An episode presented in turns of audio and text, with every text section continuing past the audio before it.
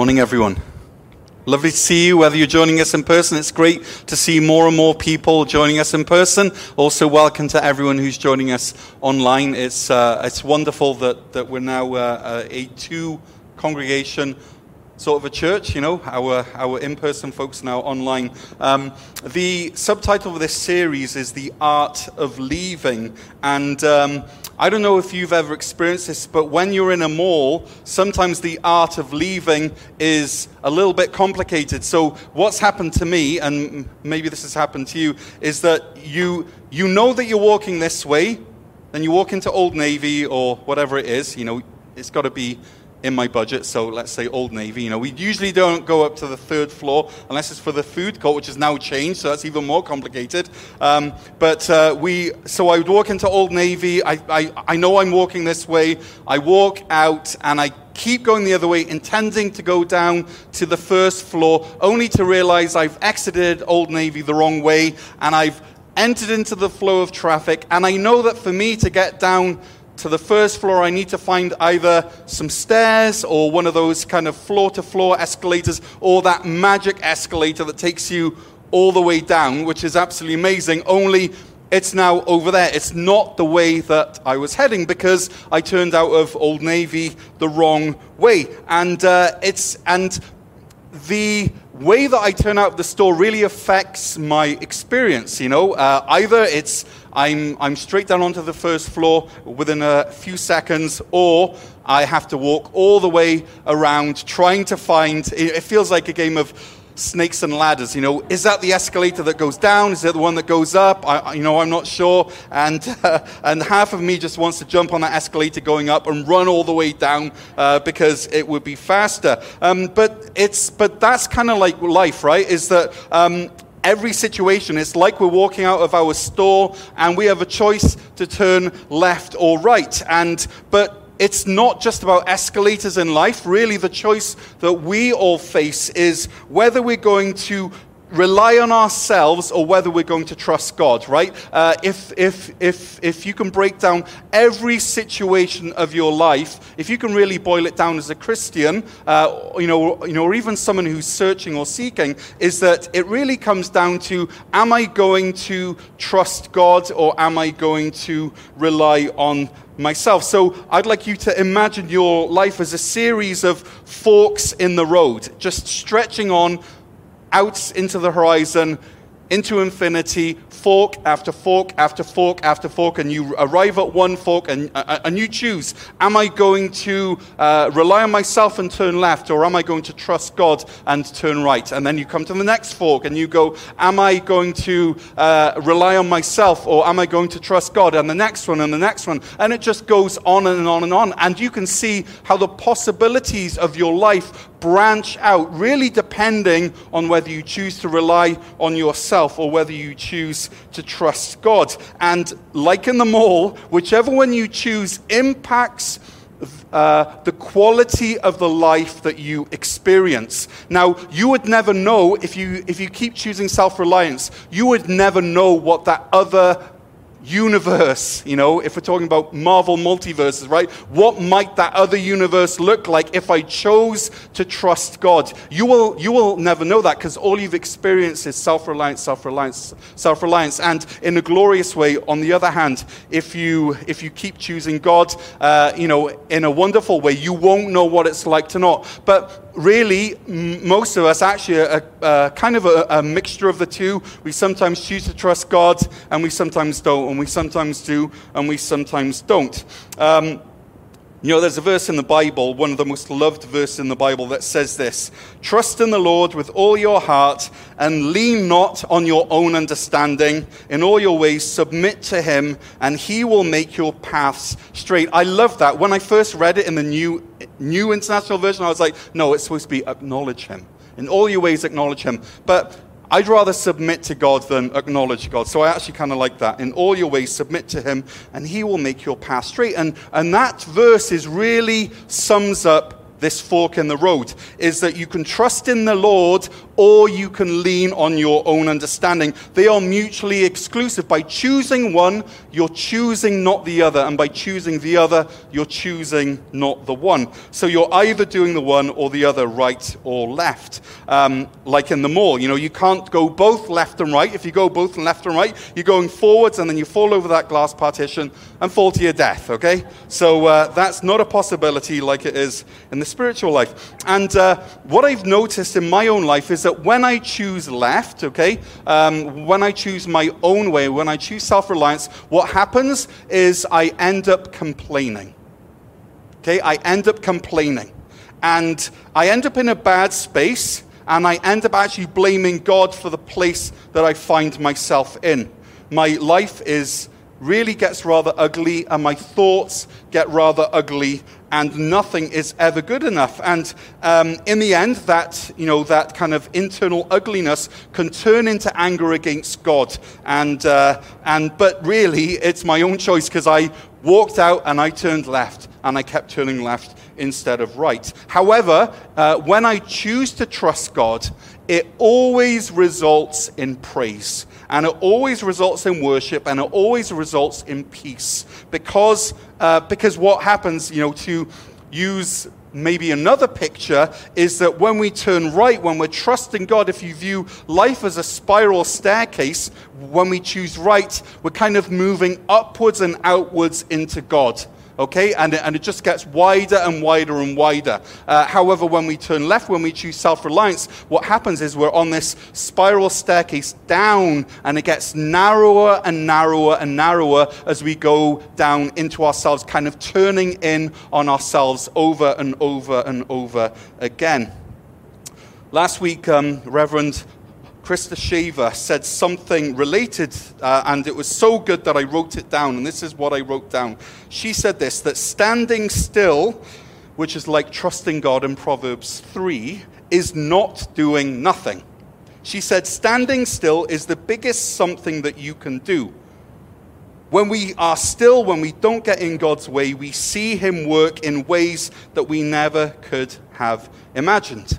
And when we choose this left road of complaining, we're more likely to choose complaining over and over again. We're more likely to choose self reliance. And so, uh, you know, uh, after choice after choice of complaining, we end up becoming these self fulfilling prophecies of people who are bitter, who are small minded, uh, who complain. Our worlds become small and ugly. But when we choose to, when we choose to trust God, when we choose that right fork, when we kind of move up that spiral staircase, um, we experience God's faithfulness, which makes it easier to trust Him next time and the next time and the next time. And folks like this at the end of their lives, you might know some of them. They are large hearted, they are expansive, they are generous, and they are joyful, even though they've gone through hard times because they've chosen to trust God each time they've had a choice and they've kept moving upwards and outwards into the greatness and the grandness of who He is. So, right at the core of this is, is this truth that God provides. Let's all say that together. Ready? One, two, three. God provides. Okay? But we have to let him. And this morning in our text, Exodus 16 through 19, we're going to look at three ways that God provides for his people. And as you're listening to these, I want you to imagine am I turning left, my own way, self reliance, complaining, or am I going to turn right into God's provision for me? So, where are we in the story so far? Well, um, last week we, you know, we learned that the, uh, that the, the Israelites, the Hebrews, left Egypt. They then crossed the Red Sea. And as Krista said last week, right, they kept calm and they carried on. Uh, but now, um, after the crossing of the Red Sea or the crossing of the Sea of Reeds, something has shifted in them. They are facing this fork in this metaphorical road, and they have to choose. Do they choose to trust God, um, or do they choose complaining? Do they choose self reliance? And, and, and like I said, I, I hope that this morning we're going to look over the shoulders of the Hebrews, we're going to look over the shoulders of the Israelites, and that we're going to relate to at least one of these things. So keep your heart and mind open to what the Holy Spirit might be saying to you. Lord, uh, we, we know that, um, you, that, that your word is life, your word is a sharp sword. Uh, we know, Lord God, that you can cut right to the heart of the matter. And so, Lord God, may you do that in our lives this morning. Amen. So, here are three ways from our text that God provides for us. First, God provides for our daily needs. Secondly, God provides for our rest. And thirdly, God provides for our workload. So, He provides for our daily needs, He provides for our rest, and He provides for our workload. So, first, He provides for our daily needs. Let's turn to Exodus 16, verse 1.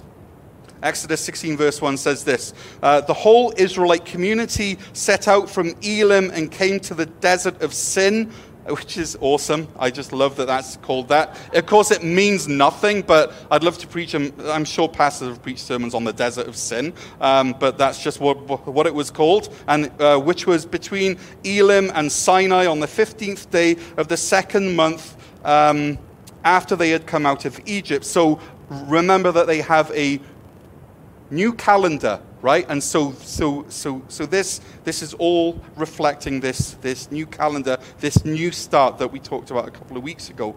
Um, in the desert, the whole community grumbled against Moses and Aaron. Uh, this is, uh, I think we're going to move on to 16 verse 3 the israelites said to them if only we had died by the lord's hand in egypt there we sat around pots of meat and ate all the food we wanted, but you have brought us out into this desert to starve this entire assembly to death, which is insane. Like, can you hear the insanity of the complaining? They're saying, We wish that God had killed us while we were full of food in slavery. That would have been a good way to die. And then, but then we see God's grace in verse 4. He says, Then, uh, then the Lord said to Moses, I will rain down bread from heaven for you. Uh, the people are to go out each day and gather enough for that day. In this way, I will test them. Okay, I want us to hear that. I will test them and see whether they will follow my instructions. On the sixth day, they are to prepare what they bring in, and that is to be twice as much as they gather on the other days. So, that that phrase, God is doing this thing and he's doing it as a test. He wants to see, he's curious as to how they respond. And then in chapter 17, they leave the desert of sin, they camp at Rephidim, and here the issue is not lack of food, but lack of water. Exodus 17, verse 2 says this So they quarreled with Moses and said, Give us water to drink. Moses replied, Why do you quarrel with me? Why do you put the Lord to the test, but the people were thirsty um, for water there and they grumbled against Moses. They said, Here it is again, this, this stuck record. Why did you bring us up out of Egypt to make us and our chil- to make us and our children and our livestock die of thirst? So we have to remember something, right? Is that not that long ago, maybe a couple of months, maybe even weeks, is that they witnessed, you know, the ten plagues and they've seen the pillar of cloud, and they've just witnessed the wiping out of the Egyptian army. They've had the manna, they've had the quail, and they still don't trust God to provide for their daily needs. And then 17 verse 5 says this The Lord answered Moses, Go out into the front of the people, take with you some of the elders of Israel, and take in your hand the staff with which you struck the Nile, and go. I will stand there before you by the rock at Horeb. Strike the rock, and water will come out of it for the people to drink. So Moses did this in the sight of the elders of Israel. Now, there's a question as to how many people are in this group, but Exodus 12:37 says that there were 600,000 men. Uh, so, you know, plus women and children, it could be up to 2 million. Some people say 3 million. Um, but, but when we think of this water coming out of the rock, this isn't a water fountain in the mall that you're nicely and politely lining up for um, after COVID, right? Um, this isn't that. This is um, think fire hydrant under pressure times by 10,000, okay? This is something incredible if you're going to water all of those, all of those folks. Um, but w- what we see in these moments with the manna and then with the uh, or with the hunger and the thirst is that we have a problem and we have a need and we have a temptation and then we have God's answer and the um, the problem is hunger and thirst, is their daily needs. Um, the, the need uh, which would meet that is food and drink. Their temptation is to complain instead of trusting God, and God's answer is supernatural food and water. Uh, and it's, it's really cool because God provides for, for their daily food needs through this thing called manna, which, if you were to translate that into English, it simply means, What is that? So they're eating, What is that? And every, you know, you know, 40 years they were eating, what is that? And they never came up with a better word for it. Uh, and then they also eat quail, uh, which in um, later on in, in the book of maybe Deuteronomy or Numbers, I think, it's said that they were up to three feet high on the ground. So that's a lot of quail and water from a rock. Now, um, Right before we move on, I want to draw your attention to one of my favorite connections in the Bible. When I first recognized this years ago, it blew me away, okay? Um, verse 7 of chapter 17 says this And he, Moses, called the place Massah and Meribah because the, the Israelites quarreled and because they tested the Lord, saying, Is the Lord among us or not? Okay, so that's the reality is that they're there and they're going, Is the Lord among us or not? We're not sure, which is insane because clearly He's shown them. But the answer to that question, Is the Lord among us or not, is found in 1 Corinthians 10, verse 2.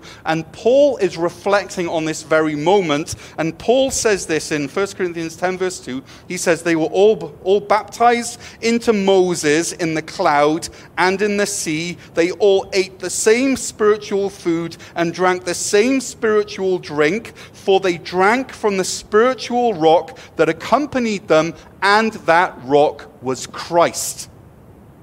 Wow. So, isn't that amazing that they're saying, Is the Lord among us or not? And the answer is yes, because Jesus is in your midst I don't even know what that is. Is this a pre incarnation showing of Jesus? He shows up as a rock and he moves around with them? I'm not sure, but it's worth looking into. But clearly, Jesus was there with them because that rock accompanied them, and that rock was Christ. And so, as you look at your life and your, your needs of the day, right, um, let me ask you this Are you trusting God for your daily needs? Or are you complaining? Secondly, God provides for our rest. He, he provides for our daily needs and He provides for our rest. You see, uh, the Israelites had known nothing but slavery for many generations. Uh, most likely not the full 400 years, but at some point in the 430 years that they were there in Egypt, they were enslaved. And, uh, and so for, for many generations, they'd known nothing but slavery. But after leaving slavery, it wasn't easy to shake the slavery mindset. You see, it's easy to get the person out of Egypt, but it's harder to get Egypt out of the person. And uh, I can't imagine that in Egypt that they had long weekends, you know, days off, uh, mental health days, probably not a lot of those going on. And so when the manna starts to come down, God says to them, only take what you need for the day. But, you know, the people are so excited because there's this, what is it coming from, you know, the sky? And so they take more than they need, like the toilet roll. I realize we're referencing those toilet rolls a lot over the past few weeks. But, but then they have this hoarded manna uh, in their tents just in case, because we don't know if God's going to show up tomorrow. Uh, and we don't want to run out. But then the manna gets stinky and smelly overnight. And so the people go, well, we know now how this works only take enough manna for the day. But then the Lord says, Yes, you're right, except on the night before the Sabbath. That's actually different. Exodus 16, verse 4. The people are to go out each day and gather enough for that day. In this way, here it is, I will test them and see whether they will follow my instructions. On the sixth day, they, they are to prepare what they bring in, and that's to be twice as much as they gather on the other days. You heard that, right? That on Day six, you're to gather twice as much. Why is this? So that you can rest on the Sabbath. And from this, this moment onwards, in, in fact, right from the creation story, Sabbath is a big deal. You know, it's there in the Ten Commandments, um, you know, that breaking the Sabbath brings God's judgment. In the prophetic books, Jesus talks about the Sabbath, Paul talks about the Sabbath, and yet we, smart people living in the 21st century, seem to wink it off. God doesn't really mean that. That's legalism. Um, but, but you know, the Sabbath is, is there because God knows that his people need rest. And it was there as well to remind his people that they are no longer slaves, right? That that they had the option of resting, that they didn't have to work. Instead, on that seventh day, what they got to do was to trust Him they could have a day off with God and be with Him and be filled by Him. And so, Sabbath, friends, is such a wonderful gift to each and every one of us. So, my, my question for you is Are you living Sabbath in your household? And how are you living out Sabbath in your household? And let me say this to you is that according to Scripture, if you're not, then you're a slave. You're still living with a slave mindset that I have to meet my own needs. And so God provides for our daily needs. He also provides for our rest. And so you can both see how these are linked, right? Um, so as we choose this right fork in the road by trusting God to meet our daily needs, we resist complaining and then we actually see that we can pause once a week for 24 hours and rest in Him because we know that God will provide. Hebrews 4, verse 9 says this There remains then a Sabbath rest for the people of God. For anyone who enters God's rest also rests from their works. So actually, Sabbath isn't legalism, right? Because it's saying that if you enter God's rest, you rest from your works, just as God did from his. Let us therefore make every effort to enter that rest. I love that. Let's make effort to enter rest. Let's make effort. You know, on the sixth day, you had to, you had to gather twice as much. They, you're making an effort to enter that rest on the seventh day so that no one will perish by following their example of disobedience. So, remember Krista's word, right? Nothing is sometimes the biggest something that you can do. Nothing is sometimes the biggest something that you can do. Make every effort to enter that rest. So God provides for our daily needs, He provides for our rest, and lastly, He provides for our workload. Okay, Moses had a community of 600,000 men, plus women and children, uh, who were known as complainers. That was their reputation. Okay, and I'm glad that I have a smaller church of people who are mostly not complainers. Uh, and so I can't imagine what it, what it was like. And the way that Moses had set up this system was that he was responsible to address all of the complaints and the judgments of that entire nation. That entire nation. And so his problem was overwork. And what he needed to learn was how to delegate. But, you know, I'm sure it's not just a man thing, but I'm a man. I can speak from the perspective as a man. Is that there's a temptation to have self reliance and uh, this, this feeling of only I can do this. You know, this kind of self importance thing. And so, what, what God's answer to Moses was, was wise mentoring from his uncle Jethro. Okay, Jethro comes along and he sees this insane scenario of Moses being the only judge in the whole of the nation. And he looks at Moses and he says this in Exodus 18, verse 17. He says, uh, what, you are, what you are doing is not good. You and these people who come to you will only wear yourselves out. Okay? It's not just Moses who gets worn out, it's the people who are coming to him are getting worn out as well. He says, The, the work is too heavy for you. You cannot handle it alone. Listen now to me, and I will give you some advice, and may God be with you. I, that, that, that's awesome. He says, I give you advice, and may God be with you. God is speaking through his uncle. And so, through, through Jethro's example, this workload gets split up among many people. And here's the thing which I've learned as a, you know, as a pastor who's pastored for many years is that when someone is given meaningful responsibility within the church, they generally stop complaining. So, who do you have speaking wisdom into your life? Who do you have who can look at your life, at how it's laid out? Okay, maybe you you don't know any, you know, you don't know any different, right? But who do you have who can come to you and say, you know what?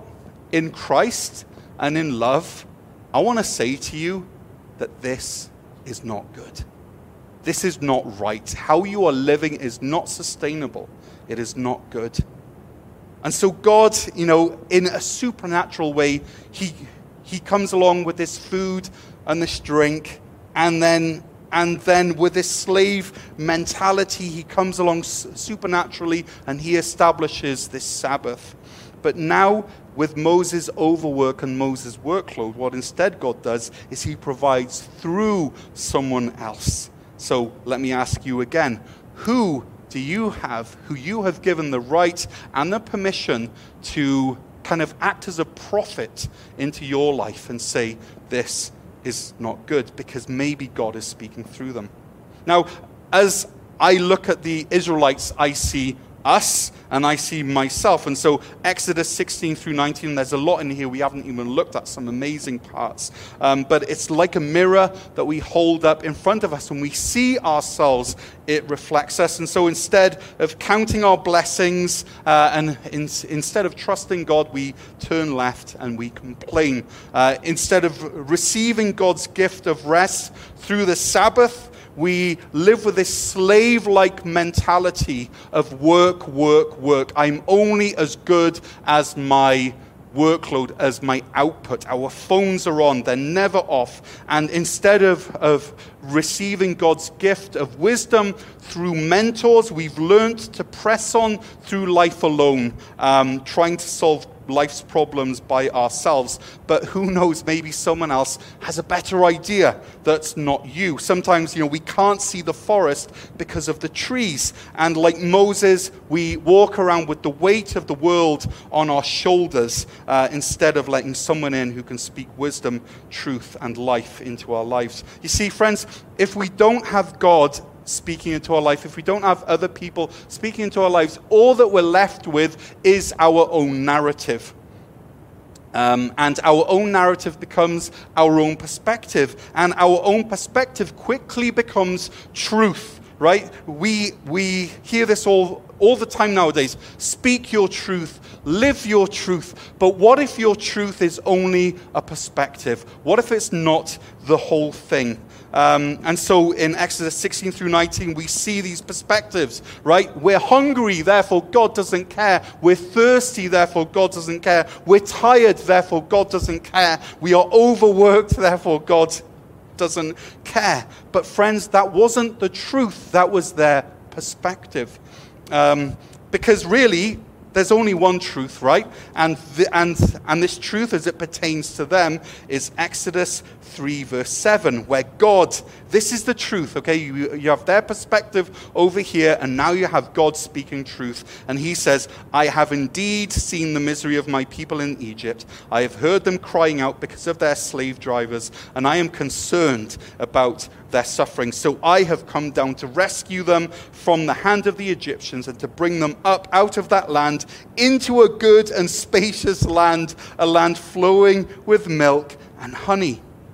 So back in Exodus 3, God promises that he will see them through to the end. And he does the same for us. But the journey, like, like we heard with that uh, Romans 8 passage that Wendy referenced, sometimes the journey does not look like we think it should. Uh, and there are detours and there's moments where, you know, the water's bitter and there are obstacles and there's valleys and there's cliff edges. Life isn't easy. And every time that life doesn't turn out the way that you think it, should, you are at a fork in the road. And the choice is to actively trust God or to choose self reliance and to complain. So, as we wrap up, uh, Exodus 19 um, has this wonderful image of Moses uh, finally arriving at Mount Sinai, and he goes up to meet with God himself, which is such a beautiful picture of God's grace that uh, God chooses to bless his complaining people with his presence with himself. And next week we'll look at the Ten Commandments that Moses receives from God. But what I want us to be left with at this moment is this image of, uh, of God looking at his complaining people, saying, I choose to be with you. I still choose you. And so, in light of all that we've heard this morning, uh, and let me read some words from uh, Exodus chapter 19 verse 1. If you do have a Bible on your phone or uh, as a physical copy, please turn to it. This is eight verses, and it's worth us hearing it. Exodus 19, verse 1 says this On the first day of the third month after the Israelites left Egypt, on that very day they came to the desert of Sinai. After they had set out from Rephidim, they entered the desert of Sinai, and Israelite and Israel camped there in the desert in the front of the mountain. Like I say many times, uh, try to have this image in your mind. If it helps you to have your eyes closed, have them closed. But um, so they camp in the desert of Sinai, and the mountain is there in front of them. Then Moses went up to God, and the Lord called to Moses from the mountain and said, This is what you are to say to the descendants of Jacob, and what you are to tell the people of Israel.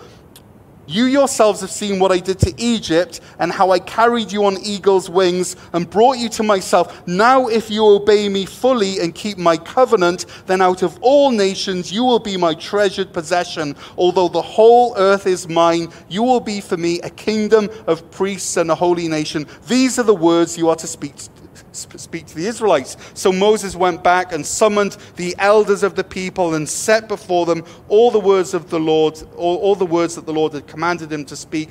And then they obviously went out into the people, and the people responded all together We will do everything the Lord has said.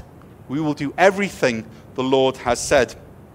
So, friends, you are not enough.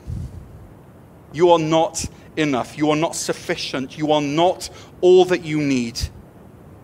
If you spiral downwards inside yourself, you will come to the end of yourself so fast. You need God and you need you need others.